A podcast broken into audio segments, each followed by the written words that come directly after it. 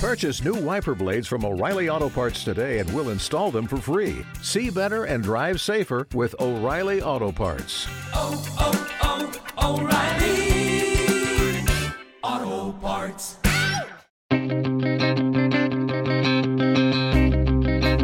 You wanted a chance to make law. Well, here it is. Make it a good one.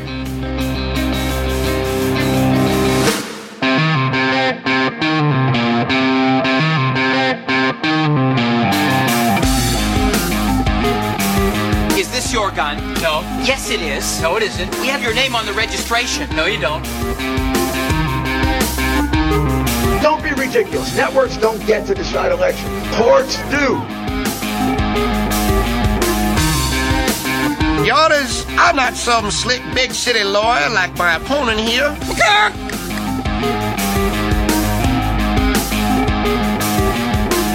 What just happened? You kind of confessed. Sorry. And I find you guilty. Bring out the wheel of punishment. Welcome to Opening Arguments, a podcast that pairs a comedian with a real-life lawyer. This podcast is sponsored by the law offices of P. Andrew Torres, LLC, for entertainment purposes, is not intended as legal advice, and does not form an attorney-client relationship. Don't take legal advice from a podcast.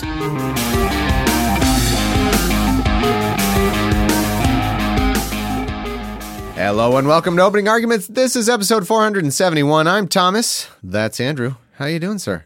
I'm fantastic, Thomas. How are you? I'm great.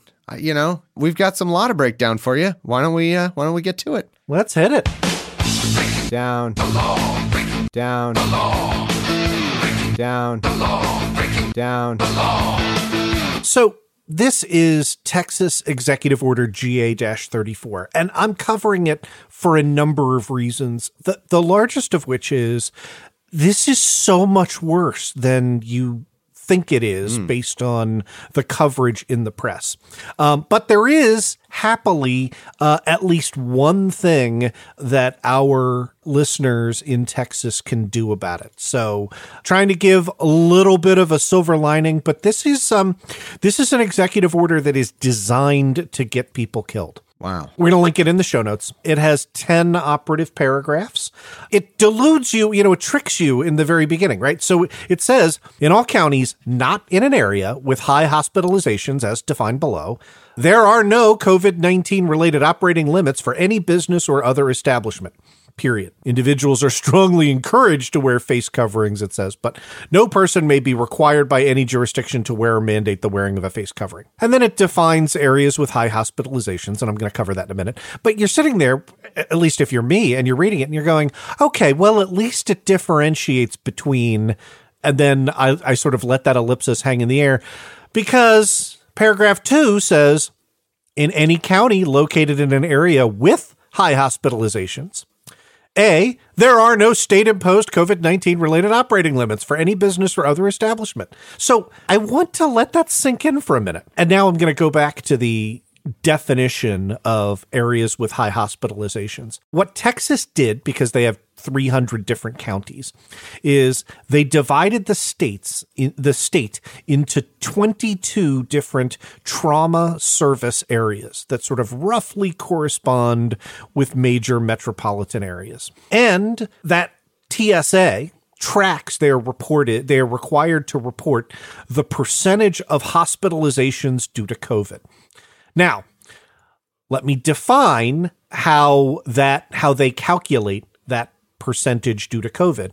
It is the percentage of diagnosed positive tests for COVID over the total number of beds. So it is designed to be as small a number as possible. Total number of beds like that they have, or just total available, like open, empty? No, a total number that they have. Right? Okay. So the idea is how much of the hospital capacity are COVID-19 patients. But notice, right, if you come in with all the COVID symptoms and they start treating you, but they haven't given you the test yet, you don't show up in the numerator. Areas with high hospitalizations means any TSA that has had 7 consecutive days, right, counting today, in which that ratio, the number of COVID-19 patients as a percentage of total hospital capacity, exceeds 15%.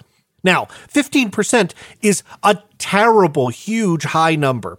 And as you might suspect, when you delve into the TSA numbers, it's 10 to 12% in Dallas. It's 12 to 13% in Houston, right? And Dallas has, 2 million people in that TSA, right? So the numbers are off the charts high, but they're only above 15% in three different TSAs out of 22, Culberson, El Paso, and Hudspeth. And again, doesn't really matter if they are or they aren't, because under paragraph 2, there are no state-imposed COVID-19 relating operating limits, even if you are in one of these high hospitalization areas. However, the one sop they have is that the county judge may use COVID-19 related mitigation strategies in a high TSA, subject to the following provisions. Number one, businesses may not be required to operate at less than 50% of total occupancy, with no operating limits on churches, of course, public schools, or institutions of higher education and child care services.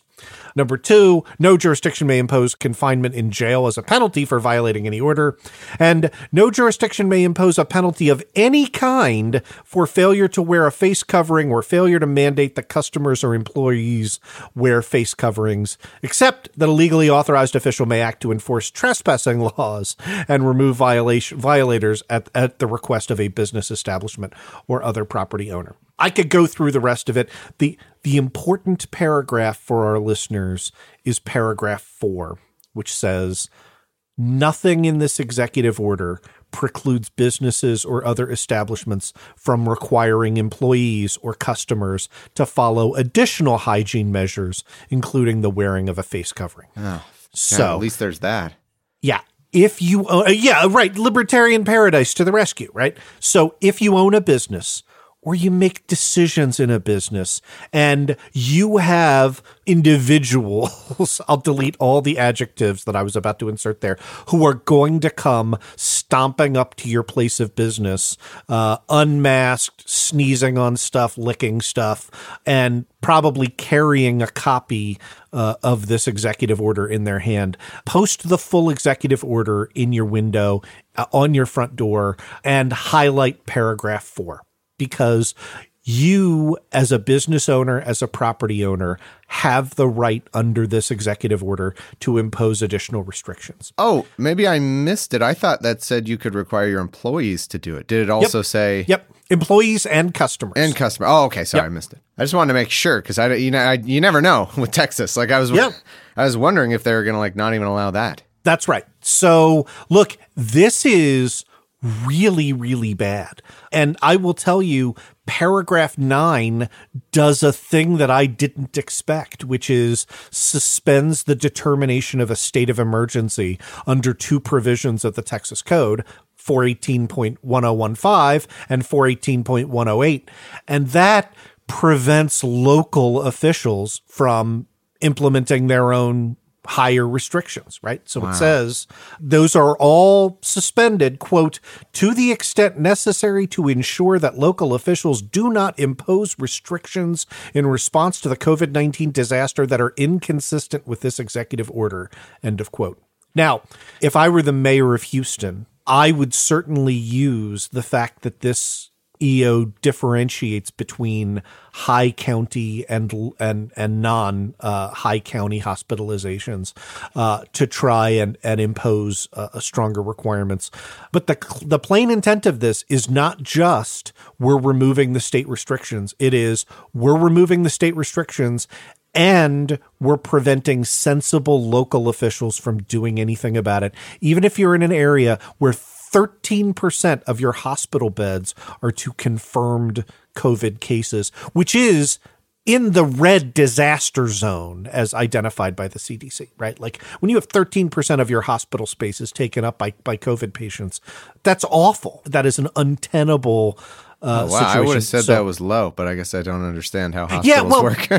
Right. Because, think about it. Like it is incredibly rare to have one single diagnosis, right? Like hospital work goes on, right? Yeah, like, yeah. Hospitals had people before this. Yes, exactly. And so having 10% of your beds taken up by COVID patients strains the system to its breaking point, right? Because hospitals generally do not have that much surplus capacity. So yeah, it's worse than I expected from Greg Abbott, which says a lot, but you can lobby your employer not to be an idiot to you and your fellow employees, and also not to be an idiot if you are forward-facing and serve the public. So that's how I would recommend you protect yourself, and you talk to the decision maker if you're one of our Texas listeners. And I'm really sorry that, you know, your health and those around you are being used as a political football. Yeah, I mean, that's got to be what this is, right? I mean, after just trying to deflect from the disaster that just happened that is largely Republicans' fault, is this just an attempt to deflect from that, I wonder? Yeah, and relatedly, Greg Abbott today went on Twitter to blame, who do you think that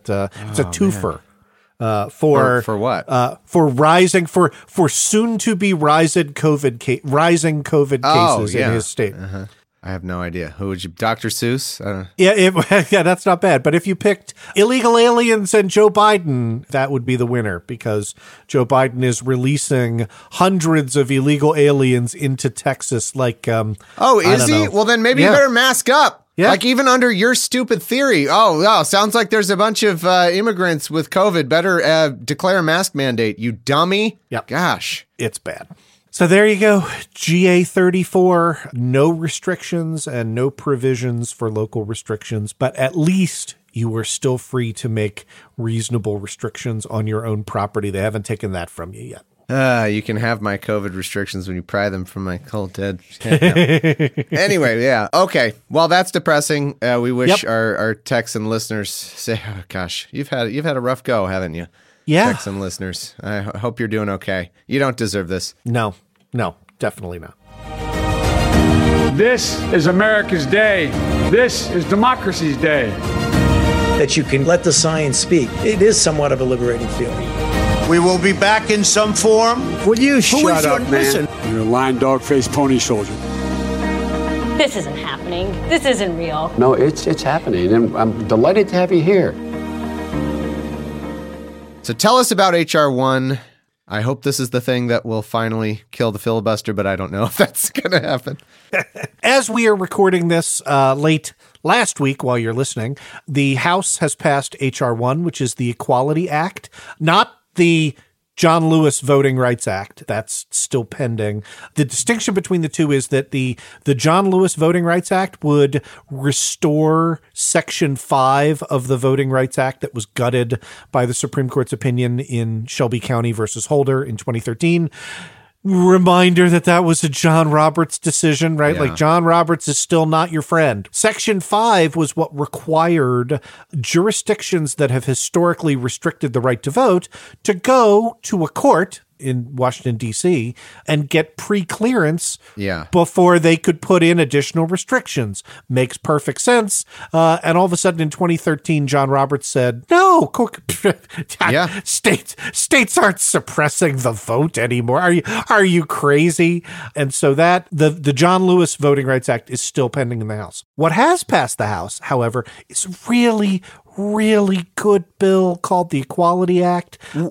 One more question on the voting rights thing. Sorry. But I'm reading a book that's talked about this lately, and it's really just a tragedy how much the court has fallen short on voting rights in this country, the Supreme Court. And I'm wondering, is there anywhere in the John Lewis Voting Rights Act a restriction on the voter roll purges? Because that is also an atrocity. Is that something federally they can say, hey, don't do that? Or is that a states' rights-y thing that you're not allowed to restrict? Actually, Thomas, that is the perfect segue. Holy moly. To HR 1, because HR 1 contains, among its many, many good provisions, restrictions on how states can limit removing voters from the polls. No one's going to believe this, but we absolutely did not plan that. Like, I just happened to be reading a book that talked about this like last night. Okay. That's awesome. It is HR 1 is the wish list of good governance in terms of ending practices that are designed to suppress the vote. So it expands voter registration. It expands voting access, vote by mail, early voting. It curtails purging voters from the voter rolls.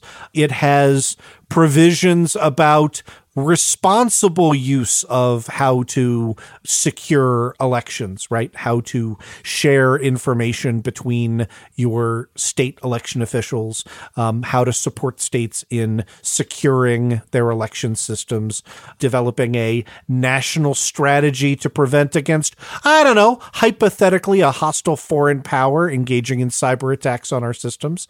It's a fantastic bill. It has sections about campaign finance.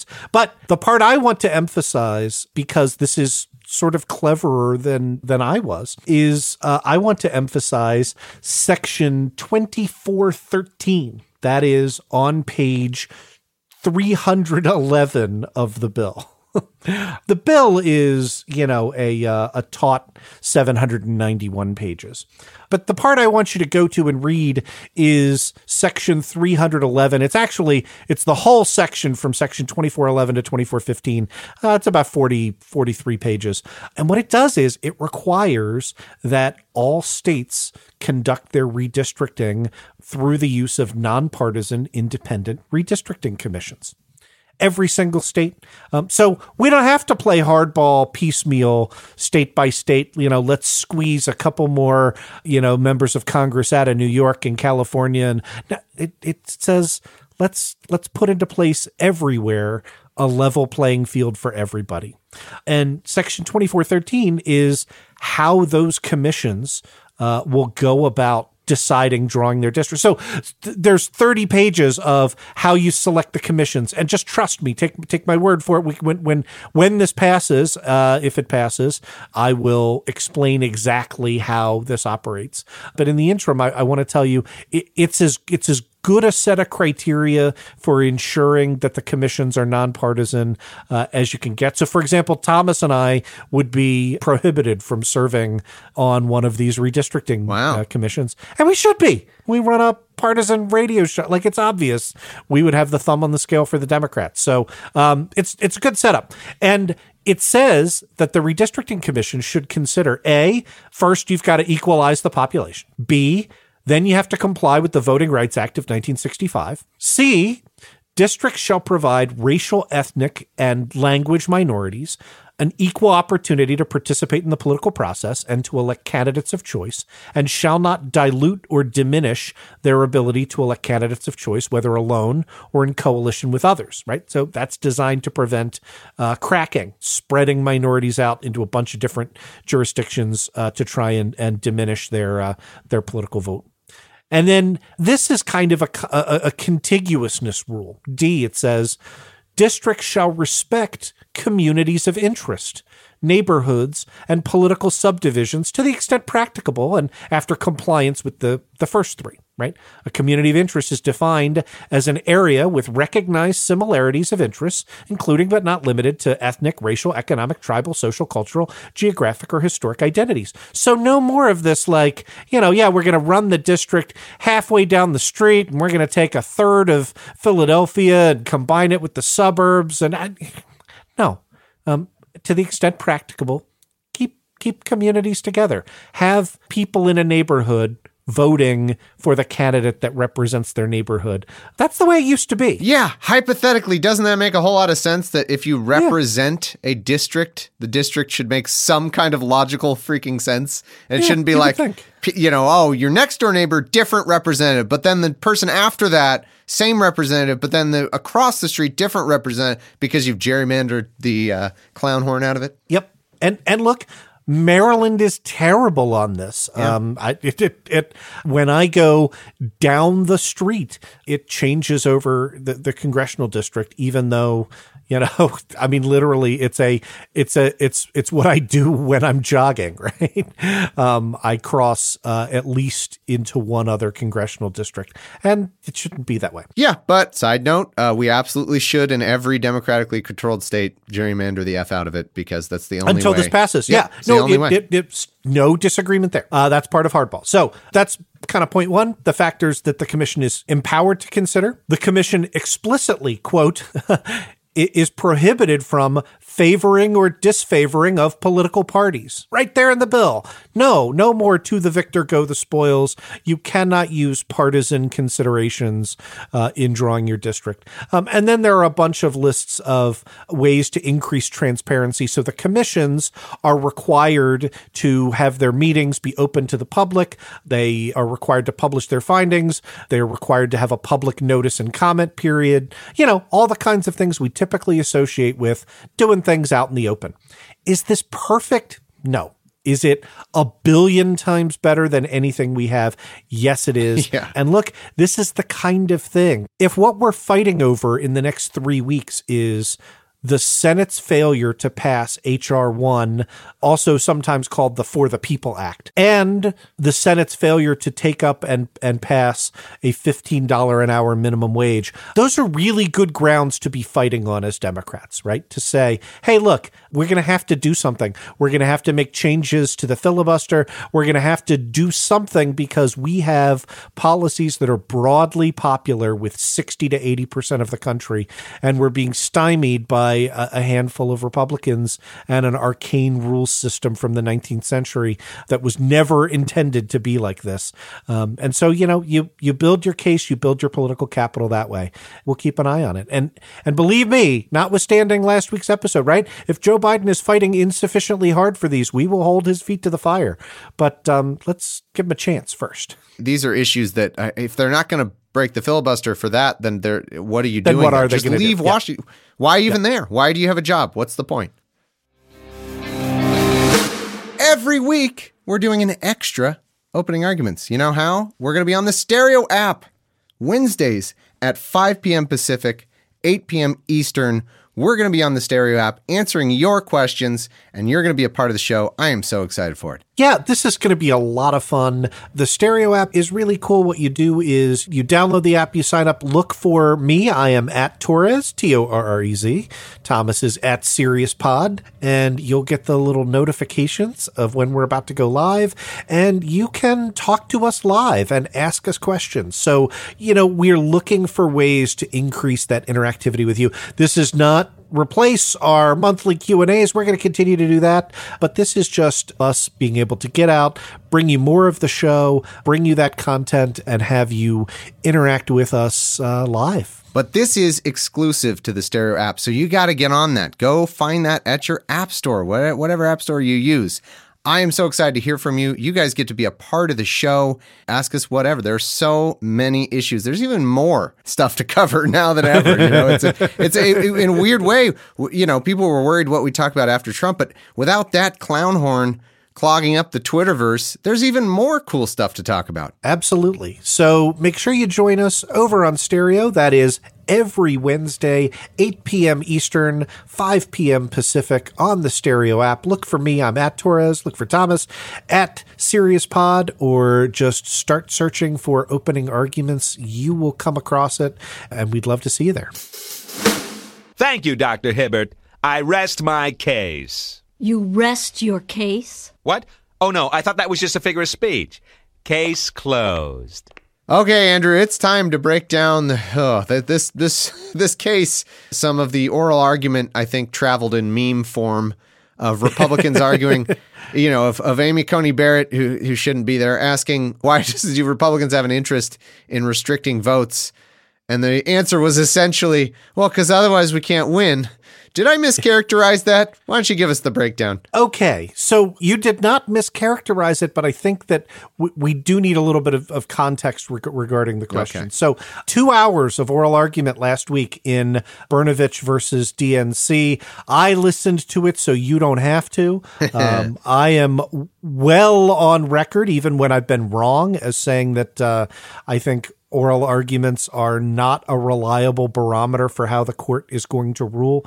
I expect to be correct in this case because a bunch of sources are sort of saying like, well, you know, Amy Coney Barrett asked some awfully tough questions. Yeah, right. Like that's what judges do, right? Like it, you know, good judges. And look, like I have never suggested that the problem with Amy Coney Barrett is that she's not smart enough to be on the Supreme Court. I think she probably Clarence is. Thomas. Yeah, true.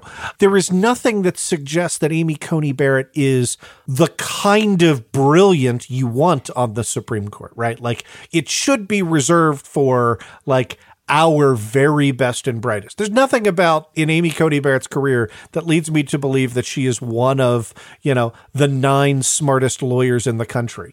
But, you know, is she smarter than Clarence Thomas? Yes, of course she is, right? And none of us know anything about how she conducted herself on the bench in the Seventh Circuit. If you do, if you argued in front of her, drop us an email. I'd love to know that, because I have been in front of many, many judges who I would put on a certain ideological side of the spectrum, but it doesn't mean that you know, that judges have a personality, and some judges are rough on you with their questions, and some judges are easy on you, and you know, some judges go 2 decades without saying one. A single thing. Yeah.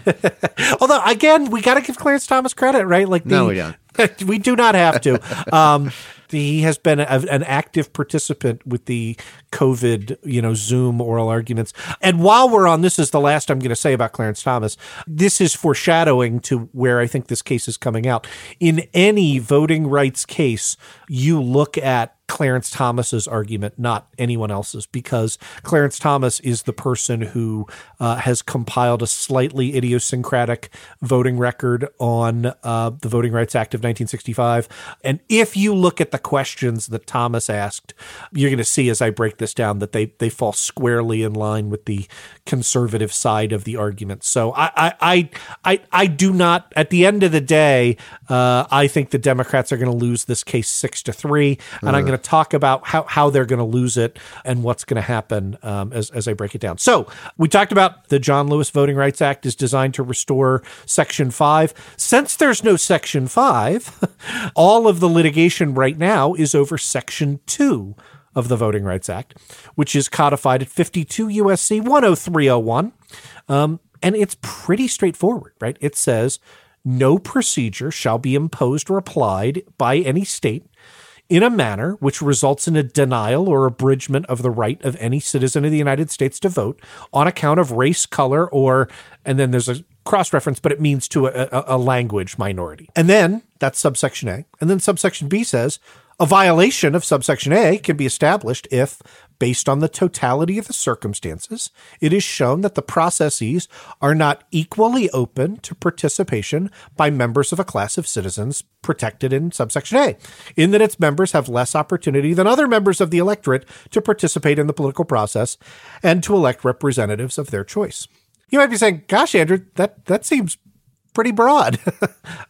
And you're damn right it seems pretty broad. And this conservative, just calling balls and strikes, original intent, strict textualists are going to read into a law that explicitly says, quote, if based on the totality of the circumstances, end of quote, they are going to read out that requirement as a matter of law. And I'm going to tell you how and why. So what's the case about? The case is about 2 separate Arizona laws that are designed to suppress the vote. One is very obvious as to why it suppresses the vote, and it is a provision of the Arizona Code that is known as the out-of-precinct policy. Here's the way in which that works. Most voters in Arizona are assigned to vote at a particular precinct. Every election in person, people get that wrong, right? Hmm. They show up to precinct number 5. They're supposed to vote in precinct number 4. There is evidence in the record, by the way, that precincts are, quote, sometimes located so counterintuitively that voters easily make mistakes, end of quote. But look, you show up at the precinct. They say, oh, Thomas Smith, you're not listed on our voter rolls. You say, well, I'm definitely registered to vote. And they hand you a provisional ballot. And then you fill out that provisional ballot and you hand it back in. And then the question is, what happens to that provisional ballot? Suppose that there are a couple of different things that could then happen. it could be determined that you were not registered to vote.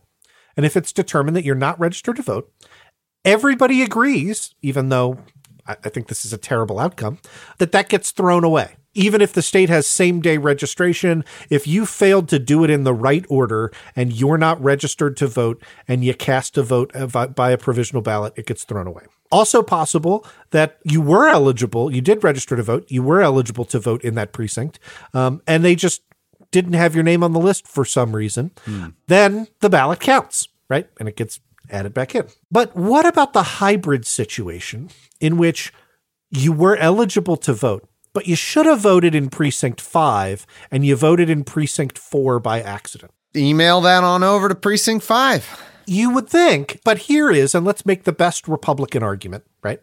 The best Republican argument is, suppose precinct 5 is, because of the way gerrymandering works, precinct 5 is in a different congressional district, is in a different county, has different ballot questions, has different candidates. Right? True. Yep. So the way most states do it is they throw out any of the part of your ballot that's not on precinct 5. Yeah, that's fair. But they keep your votes for president, vice president, governor, lieutenant governor, attorney general, senate, right? Statewide, if it's the same congressional district, for your member of Congress, right? You just lose the parts that are on the ballot in precinct 4 when you should have voted in precinct 5. In Arizona, they throw the whole ballot away. Oh, God. And evidence presented, cited by the Ninth Circuit, is in the last three elections, 2020, 2018, 2016, Native Americans, Hispanics, and African Americans in Arizona were twice as likely as whites to vote outside of the precinct to which they'd been assigned and therefore have their votes not counted. And the total number of ballots in 2016, right, that you might imagine they didn't have 2020 final ballots, right, were 3,709, right?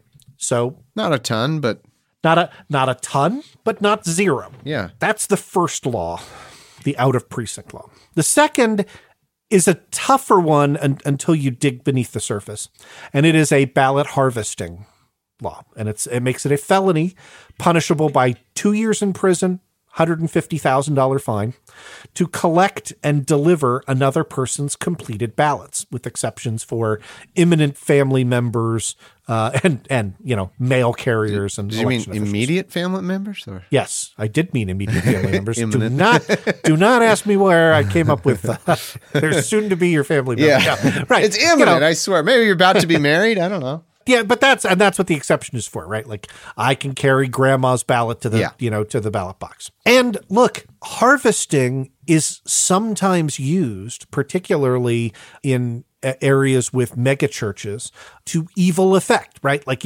whenever you have a group of people rounding up somebody else's ballots, there is the potential for mischief. There is the potential for undue influence. The megachurches are real simple, right? Like, they hand out ballots during their Wednesday services and then walk down and collect them. And, it's super easy to see, like, oh, you appear to have put your mark for president in the wrong place, right?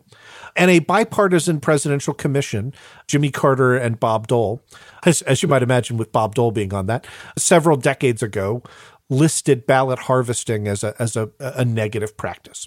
However, in Arizona, you have the unique situation in which 4.5% of the state's population is Native American, and that equates to 27.1% of the land in Arizona is tribal land.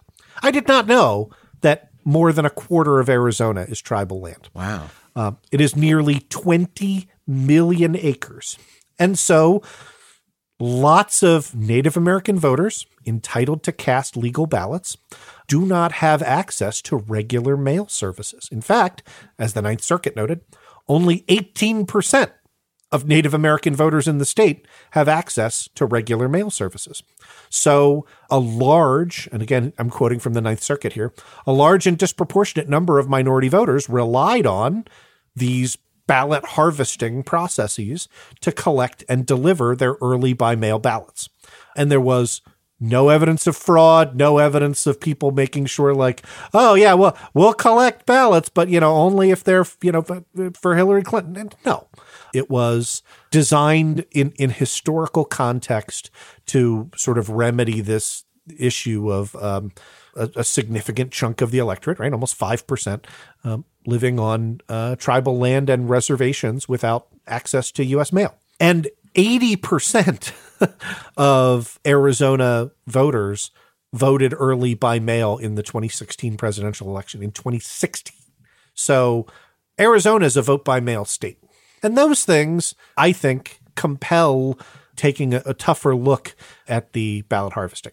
So the Ninth Circuit got together en banc and applied a two-part test to see whether these statutes violated the Voting Rights Act. And that two-part test was, number one, does the law impose a disparate burden on a, quote, more than de minimis number of minority voters, end of quote, right? And so think about in both of these cases, you know, you have not changing the election levels of results, but you have thousands of voters who are disproportionately burdened, right? And then if that's the case, right, if it's affected a significant number of people, then the plaintiff must show that under the totality of the circumstances, that's repeating the language from the statute that I read to you, there is some relationship between the law as a tool of voter suppression and, quote, social and historical considerations, end of quote. And that makes total sense, right? That's how you suppress in a state. You look at it and go, oh, yeah, in our state, you know, minorities tend to vote heavily on Saturday. We're going to close all the Saturday precincts. And if you were to do that, that would then potentially run afoul of the Voting Rights Act under the formulation as applied by the Ninth Circuit. And that seems right, right? Like that seems like exactly the kind of thing you would want the Supreme Court to step in and stop. So that was what was being defended by the Arizona Secretary of State, Katie Hobbs, and by the DNC. The RNC feels the exact opposite. And this is where that question from Amy Coney Barrett came up. It was actually a question about standing. And it was a good question. What was really telling was that the answer was not met with like howls of laughter or you just said the quiet part loud, dude.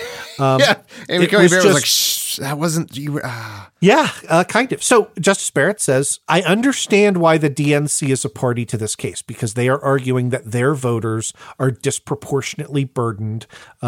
They're not being able to cast ballots on the same level playing field as white voters. What are you doing here?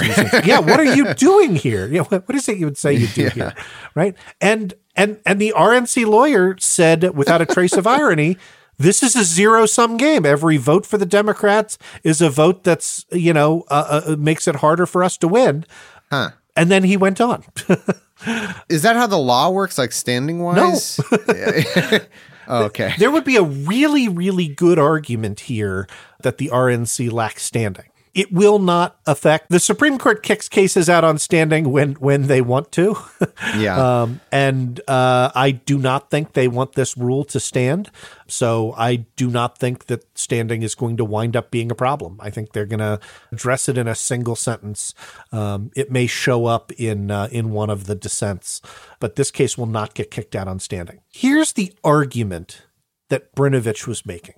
Okay. And I want to distill down his argument because if you've read any of the reporting on this, it's all over the place and it's terrible. And there were questions, and that's because part of what Supreme Court justices do when they ask questions is pose hypotheticals, right? And so you pose hypotheticals of things like poll tax, literacy taxes, right? You know, what level of intent is required, right? But you're drilling down to look for inconsistencies.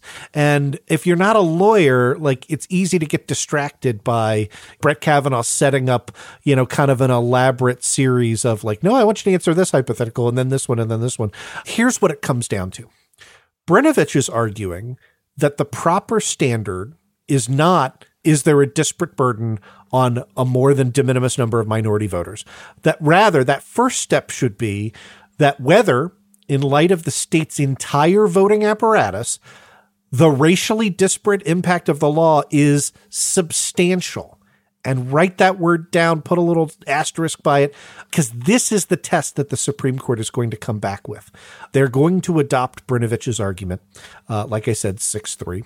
And much like they've done with abortion rights, they're going to set this up as the key and the path forward for Republicans to eviscerate voting rights going into the future, right? And that is the death of a thousand cuts, right? Like, as long as the one law you pass here is not substantial, well, keep passing them, right? You pass 75 different insubstantial ones, and the net effect is a substantial rigging of the field in favor of Republicans and against Democrats. So this was the argument Brnovich made in open court. Number one, first test should be, is it substantial? Is that word found in the statute? Absolutely not. And crucial, and Brnovich made this argument, that restrictions in one area of the law could be outweighed by benefits in the existing law. So he specifically mentioned the fact that, right, he said, look, Arizona is a vote-by-mail state. So early voting and voting by mail helps expand access to minorities. So if the legislature decided that they were going to cut back, you know, close the polls a half an hour early, and it were determined that that had an adverse impact on minorities, I would argue that that is nevertheless justified, because the reason they're doing that is because minorities are voting by mail, right? So in other words, the expanded access elsewhere outweighs the restricted access in this particular law. Again, is any of this present in the Voting Rights Act? Absolutely not. And then you have to meet both tests. So Brnovich says, number one, you got to show that this is substantially burdening a minority group in light of the overall voting system, which is a huge burden. And then two, you have to show that the challenged law, quote, is responsible for the substantial disparate impact on minority voters, right? In other words, that's a but-for causation. Brnovich specifically said at oral argument that you only punish the legislature for their own discrimination, not for discrimination by others. And I know what you're thinking. You're thinking, so what you're saying is the legislature can take advantage of private discrimination. The answer is 100% yes, that's what Brnovich was arguing in favor of. And did Kavanaugh, Thomas, Roberts, or Barrett ask that follow-up question? Absolutely, they did not. I mentioned Clarence Thomas again. The one substantive question that he asked of the attorney secretary, the Secretary of State lawyer, so on the side of the DNC, was, as a percentage of the voting population, how many people did the out of precinct regulation affect, right? And we saw that that number was 3,700.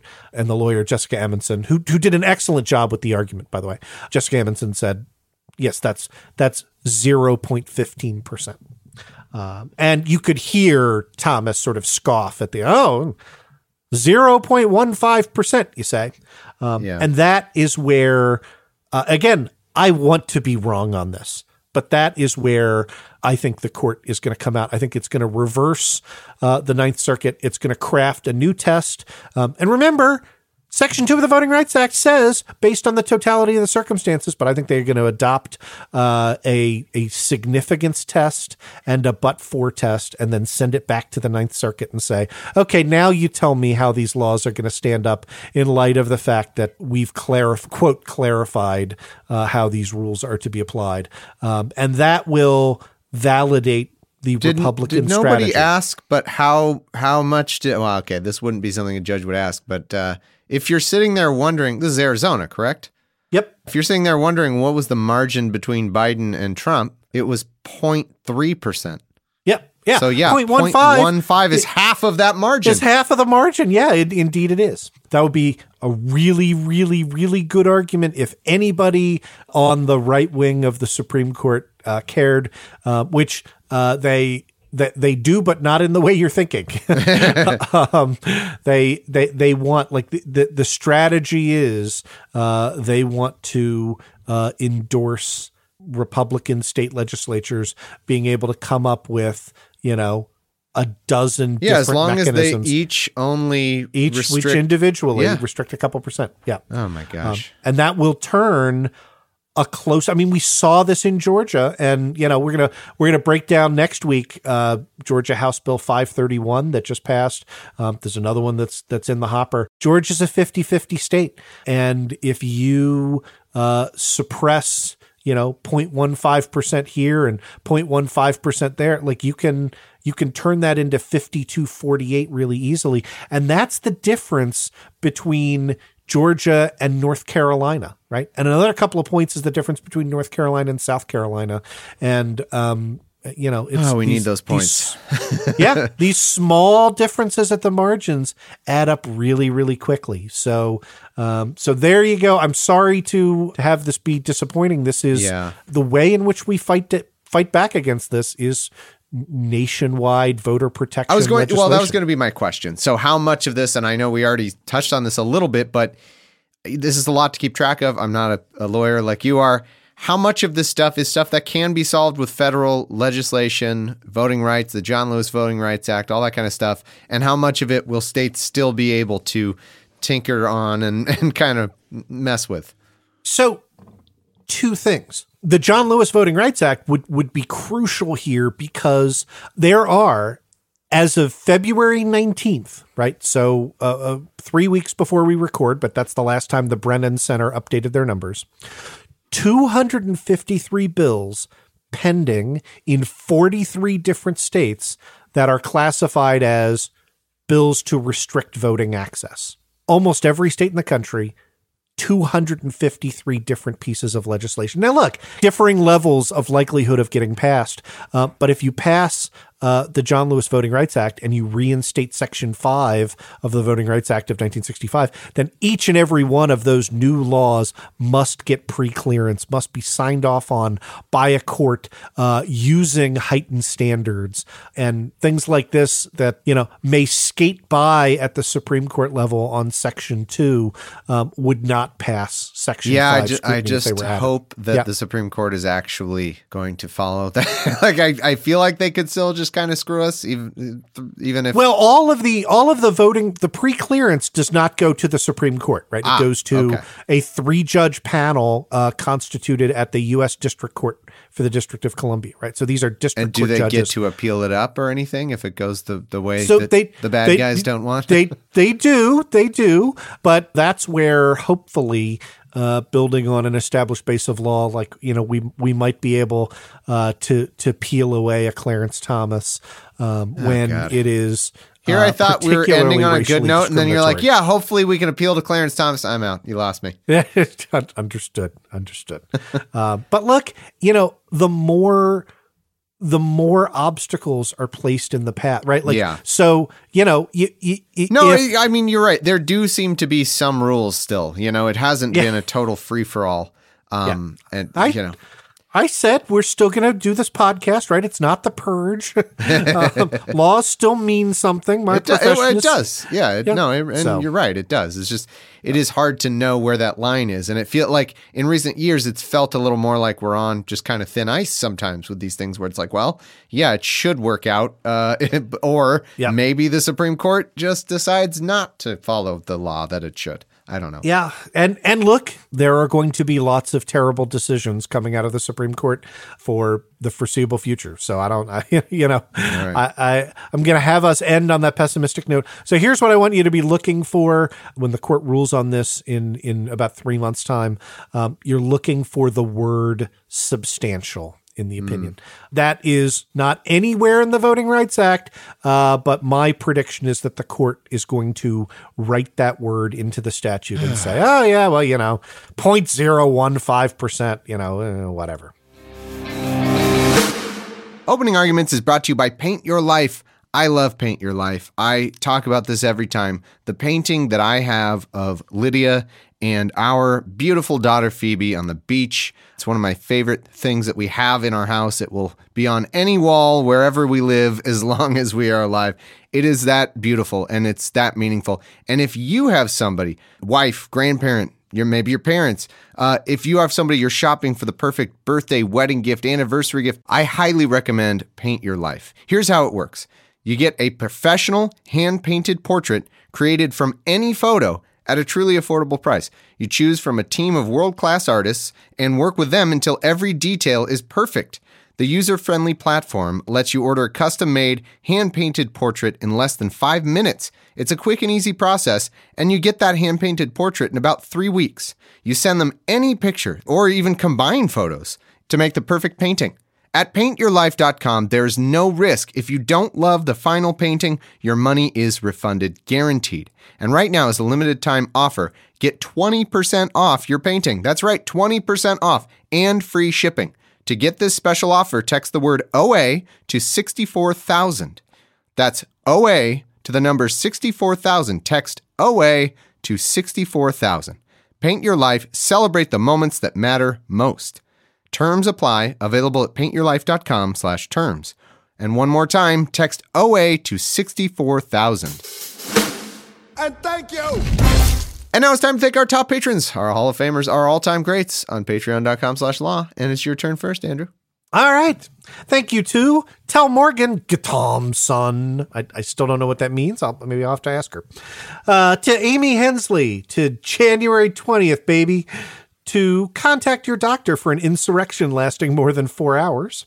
Thank you to Lauren, Zach Bloom, Ding Dong, the Trump is gone.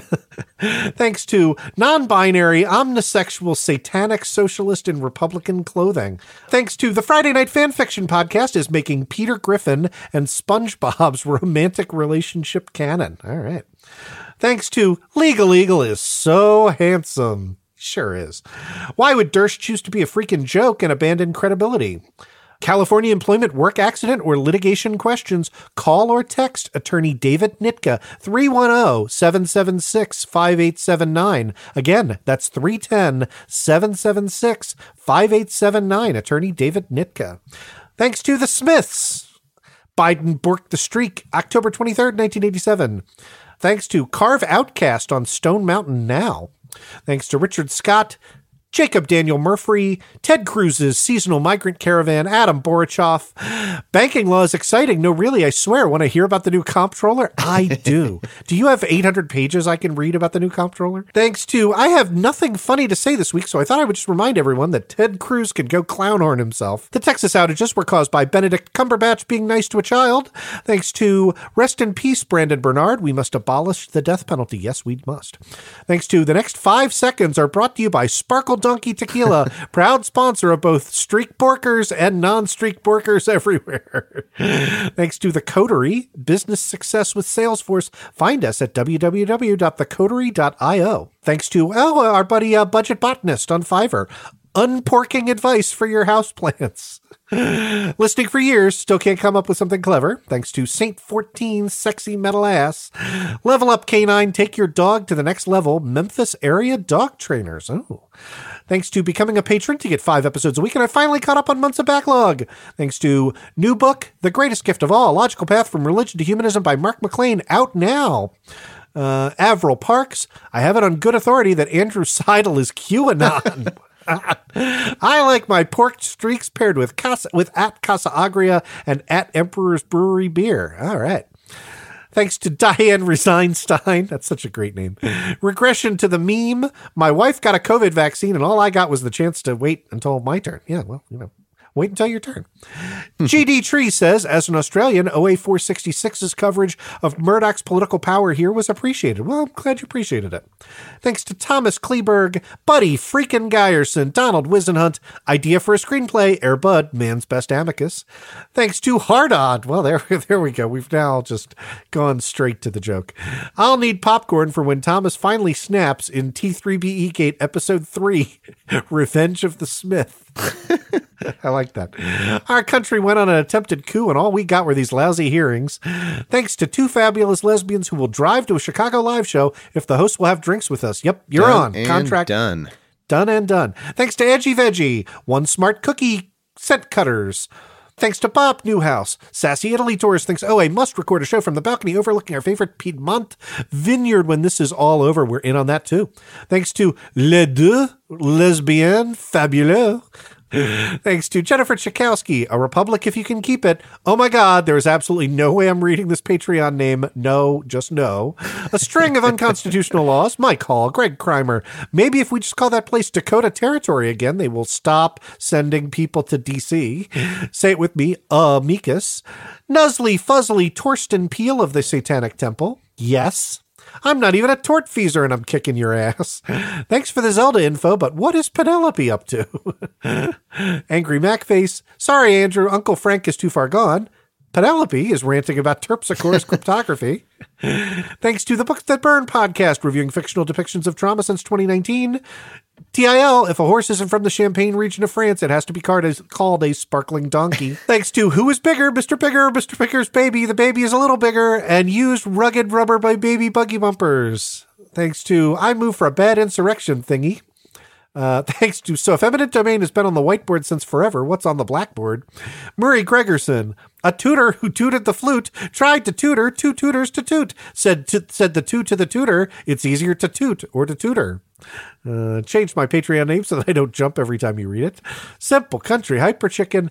This week's T3B question brought to you by Porked Exams LLC, a Maryland limited liability company wholly owned by P. Andrew Torres. Oh, that's excellent. Thanks to Crazy Corgi, I Move for a Bad Court Thingy. Thanks to Time to Rewatch one of my all-time favorite movies, Mars Attacks. Ooh.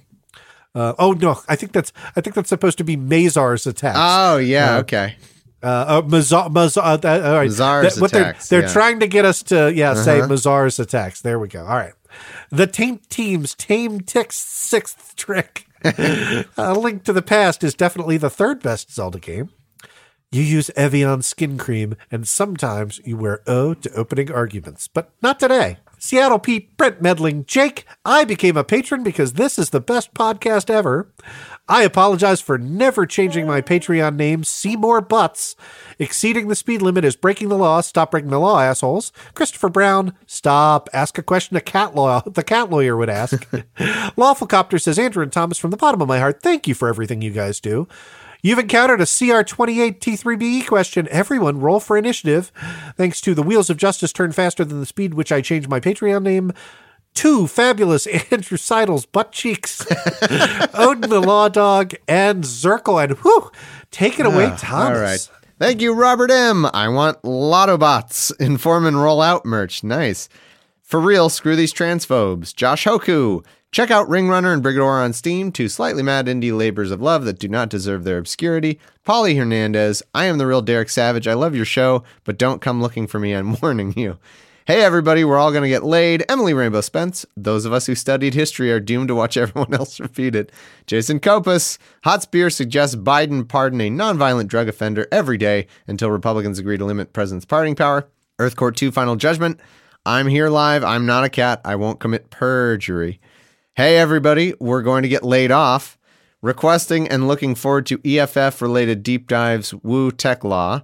Nate Drex, Darth Mandy Pants, GiveToMozNeeds.org, GiveToMozNeeds.org. Not that, Chris Wallace. Bible Adventures is the best Zelda game.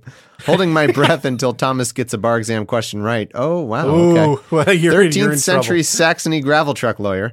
I am the bad things that happen in Philadelphia. Stay gritty. Diogenes the Cynic was right. Jeff Gelbach, Jennifer Cratch, the ex parte parrot is just sleeping.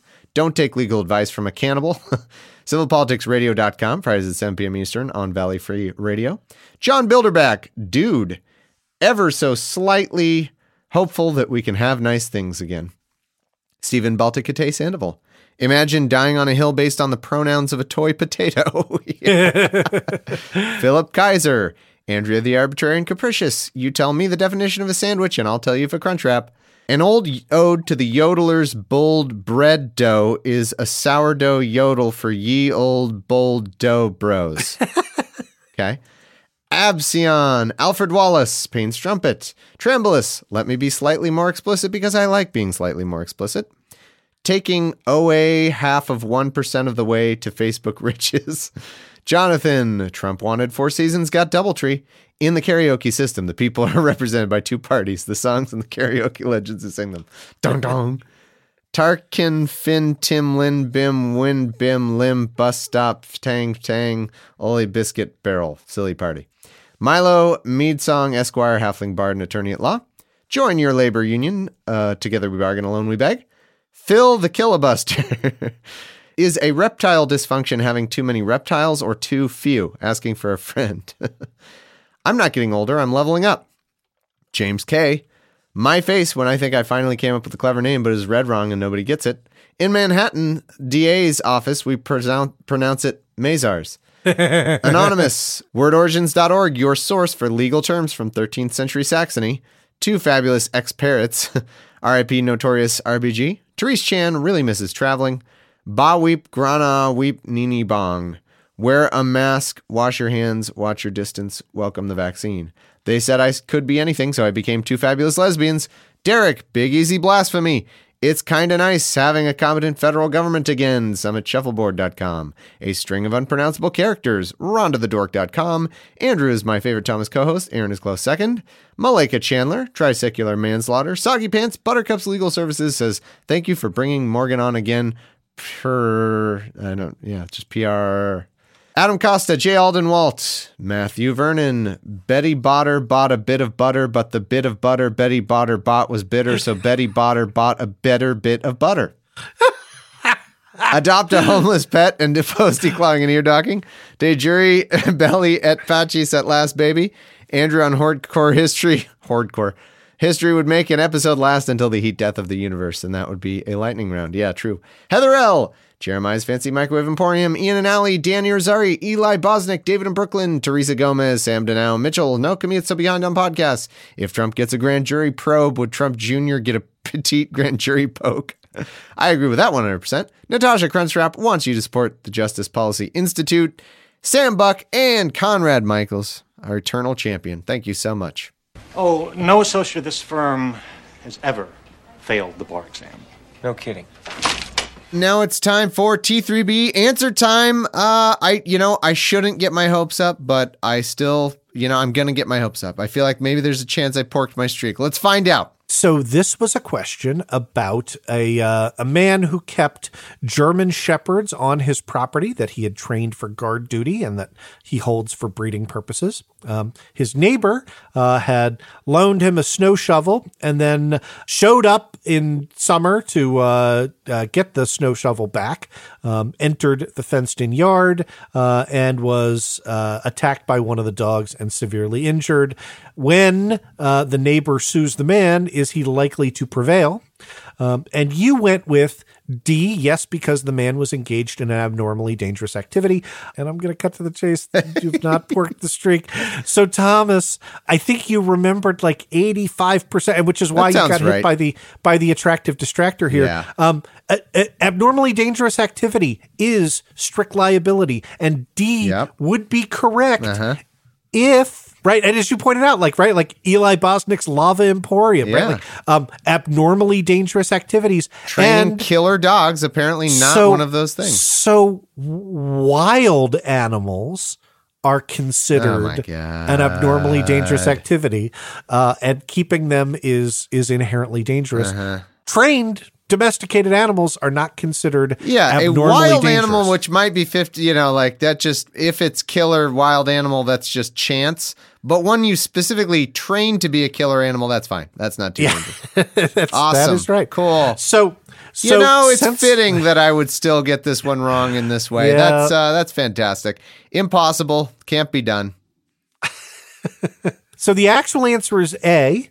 No, because the neighbor knew that the man had dangerous dogs. Hey, at least I got the second chance. You got the second chance.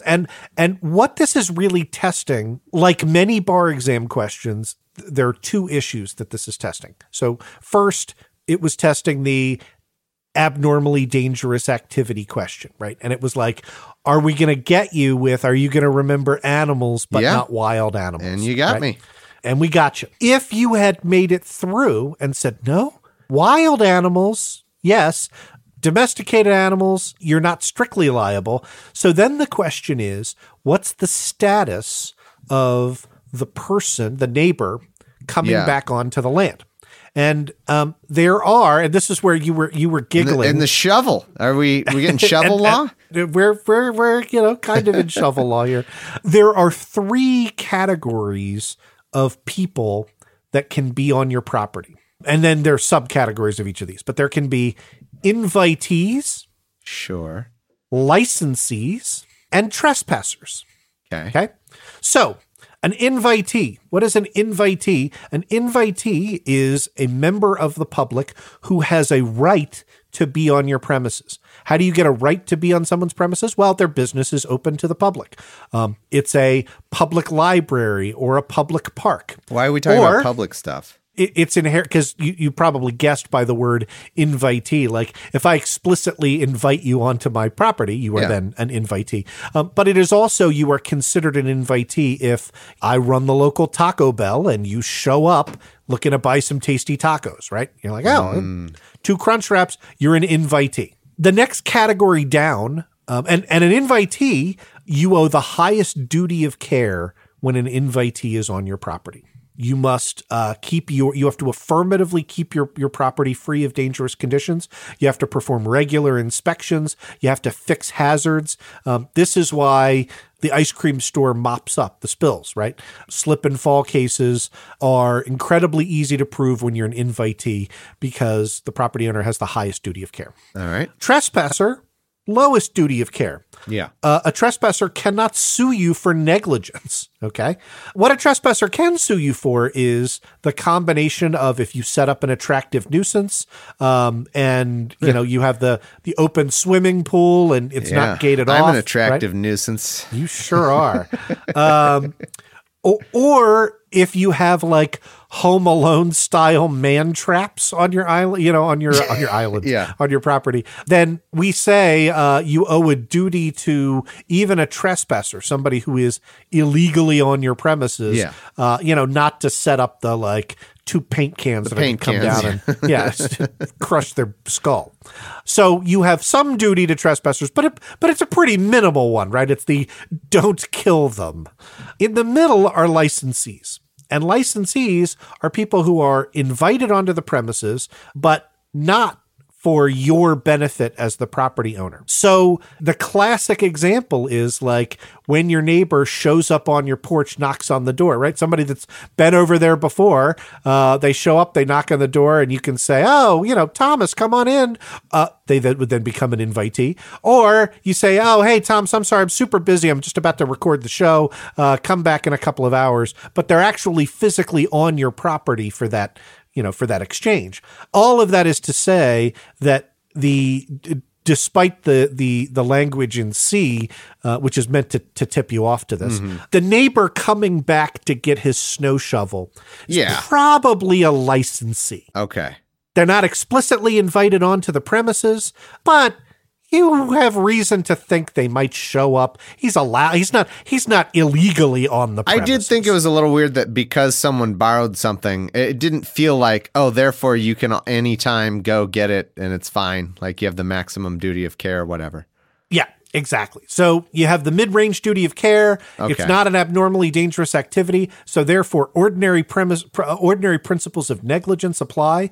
And here the ordinary principle of negligence is, were you aware of this particular risk?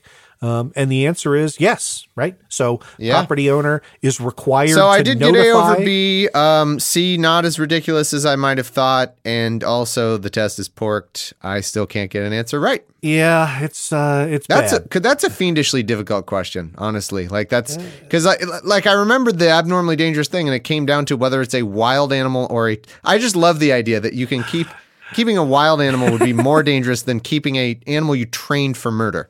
Like, I love that. What if I train a tiger to where it just instantly kills you? Is that fine?